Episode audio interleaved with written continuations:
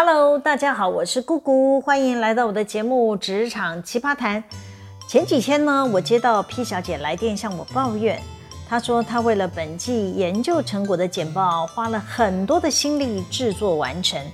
前几天彩排呢，她的主管把 P 小姐某一项研究的专题给删除了，原因是 P 小姐委托的供应商打样的结果不符合主管的期待。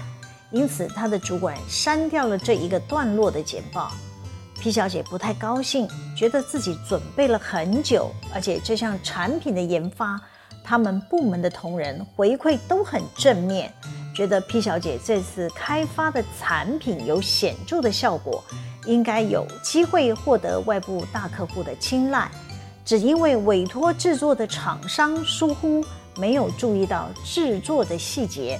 导致产品的效果无法完美的呈现，主管却轻易的决定要删除这个开发专题，让 P 小姐很沮丧。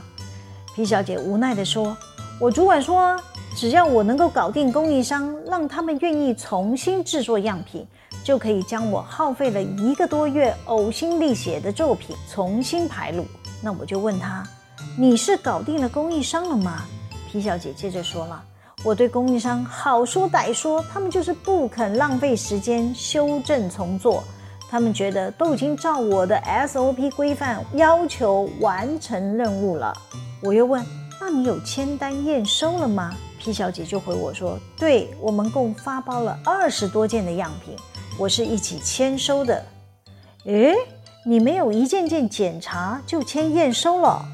我本来想教你可以借着扣厂商货款之类的手法，要求厂商重新修改。叭叭叭，P 小姐被我问得很烦躁地说：“我就是没有料到，刚好是我的样品会出问题。”我的主管就说啦：“这家供应商既然这么难配合，以后要是选定你的开发案，后续要怎么合作下去啊？”因此啊，我主管就删掉了我的作品啦，没有排入本季的开发成果报告。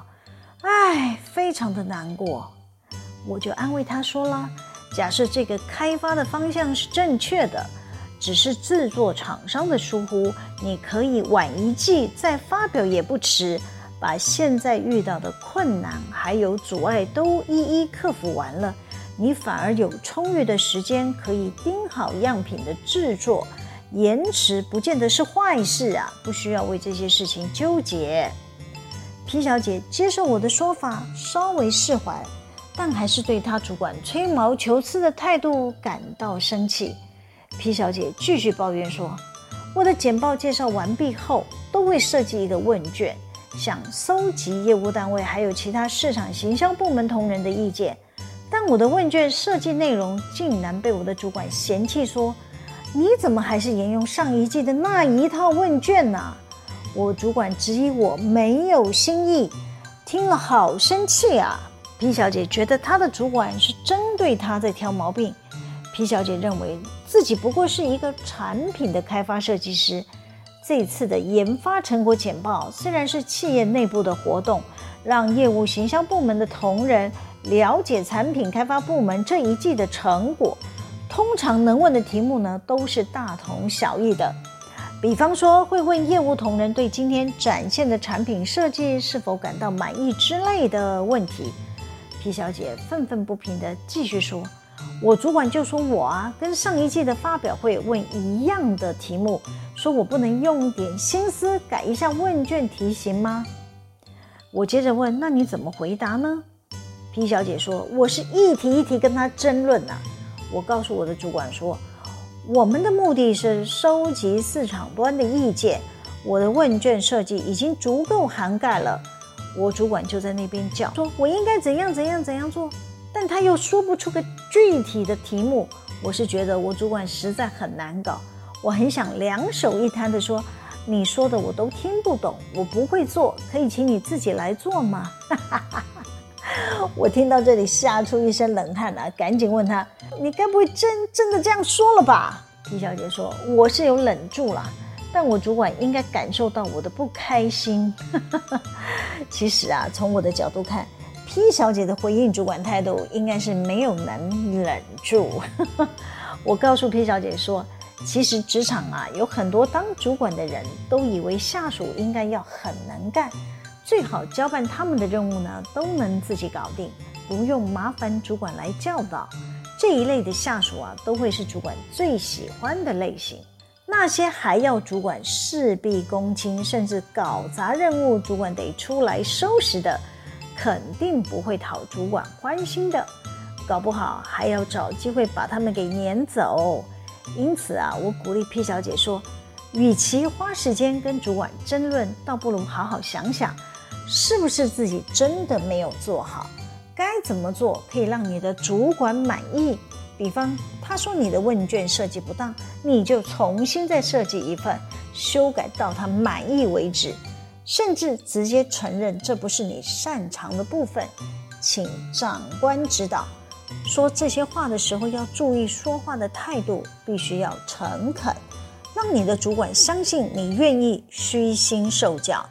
P 小姐本来很生气的跟我讲电话，但我说到这里，她的心情已经平复许多，她也接受我的意见，知道自己未来该如何做个称职的下属。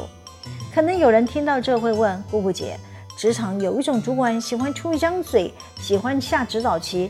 无论下属怎么做，他都不满意，该怎么办呢？我知道有很多的主管会忘记下属的能耐在哪里，交办的任务会不会超过下属所能负担的范围？倘若下属做不到，这些主管能不能伸出援手补位，或者是花时间指导呢？坦白说，会这样想的主管真的很少，多半的主管都会认为，做下属的人自己要先准备好。你敢来应征这个位置，就要有能力做好这个位置该做好的事。要是你还做不到，很可能你的位置就要被别人取代了。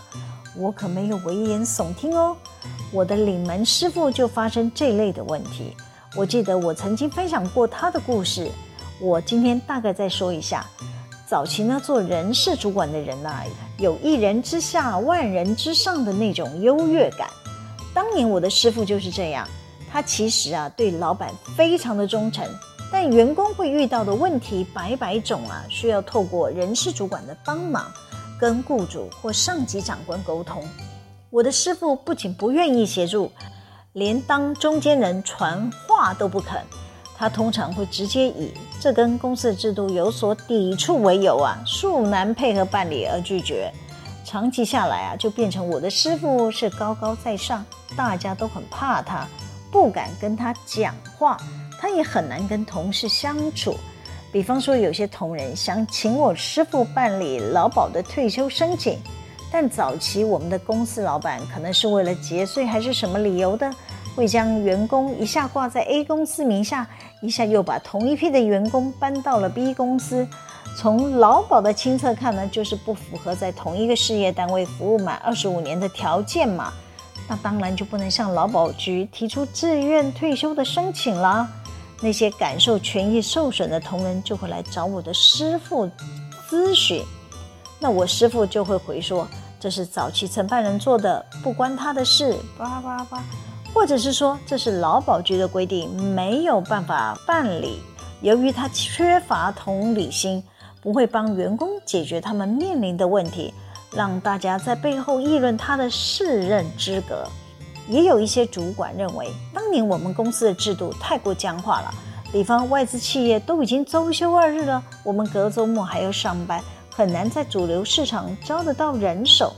大家期待公司应该要顺应潮流，朝减少工时的目标改善，或者多点弹性，叭叭叭。他们找我师傅沟通啊，讲着讲着呢，都会以吵架收场。哈哈哈于是啊，有很多主管呢，就会跑去上面讲我的师傅不适任人事主管的位置。讲多了，连老板也觉得我的主管好像真的不适合。上面的长官会认为，我的主管应该要主动与同仁沟通，做好劳资关系的桥梁。怎么会有人资主管自己来搅乱劳资关系呢？把员工关系搞坏了，员工流动率上升，对公司有比较好吗？后来上面的老板就趁我的师傅怀孕、产子、休产假的期间，就把我的师傅给调职了。我的师傅因为拉不下脸，继续留在公司，才休假上班的第一天，就主动申请要提早退休。我记得他那年才四十出头吧，当年还没有育婴津贴，也没有失业给付的德政呢、啊。他的孩子才两个月大，就得面临失业的问题。从上级长官的角度看，像我师傅这样的下属，能力不错，可以独当一面完成工作，难道不算是优良称职的下属吗？但为什么他还是会被换下来了？问题不是出在他的专业够不够。而是出在他的心态，他有没有与时俱进，转换他的角色，没能以劳工福祉为优先考量，就无法帮老板化解劳资争议，解决劳工问题，会给上面的老板添麻烦的。那些不能搞定自身任务，还要劳烦主管出面处理的，对所有主管来说都是不合格的人选，随时可以找人来把他们给换掉。我再说个故事。前不久，我主动找了个离职员工回过来当总务主管。这个男生做事很认真勤快，很多脏活他都愿意卷起袖子亲自下去做。像我们厂房老旧的部分，就需要他一块一块去整理、修缮、美化。但他有个缺点，他对数字没有概念。我请他负责资产管理的工作，每个月需要定期开发票、收租金。因为我们厂房面积很大嘛，租客也不少，他一下子无法吸收太多租赁合约的资讯，有关哪个租客是租哪个楼层，使用多少平数，每家租金是收多少，还要加收每个月的电费、水费的，他完全没有办法进入状况。于是呢，他就向我开口说，他不适合这份工作，他怕自己做不好，无法帮上忙。我认知到我的部门需要个壮丁啊，帮我来管理厂房租客的需求，做些修缮、整理、监工的事。这个男生是做得来的。他面对自己不擅长的领域，他也很坦诚地告诉我，他怕会漏掉没开到发票，或者是开错发票，没帮公司收到租金，他会觉得对不起公司。我后来选择善用他的强项，他不擅长的部分就由我先接回来自己做。之后呢，待他渐渐上轨道，我再转回去给他负责。当然，他是碰到我了，算是遇到伯乐，而我也需要这类型的人来帮我，算是知人善用。这是目前最好的安排，让我负责的业务还是可以顺利进行。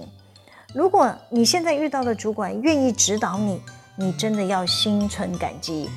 换句话说，那些不会教导你的主管，假设公司福利好，薪水高。我也会劝你，哎，就先忍一下吧，或者是想办法请调到其他的部门。万一你忍不下去，你就提离职，看看你的主管会不会慰留你。假设他没有慰留你的意思，那可能问题真的在你身上，你得先思考自己是不是称职的下属喽。好啦，今天先分享到这里。喜欢我们的主题吗？可以帮我们留言、按赞、分享、订阅。每周日都会有更新的内容在各大 Podcast 平台上传哦，请大家要记得追踪我，谢谢大家的收听，我们下次见喽，拜拜。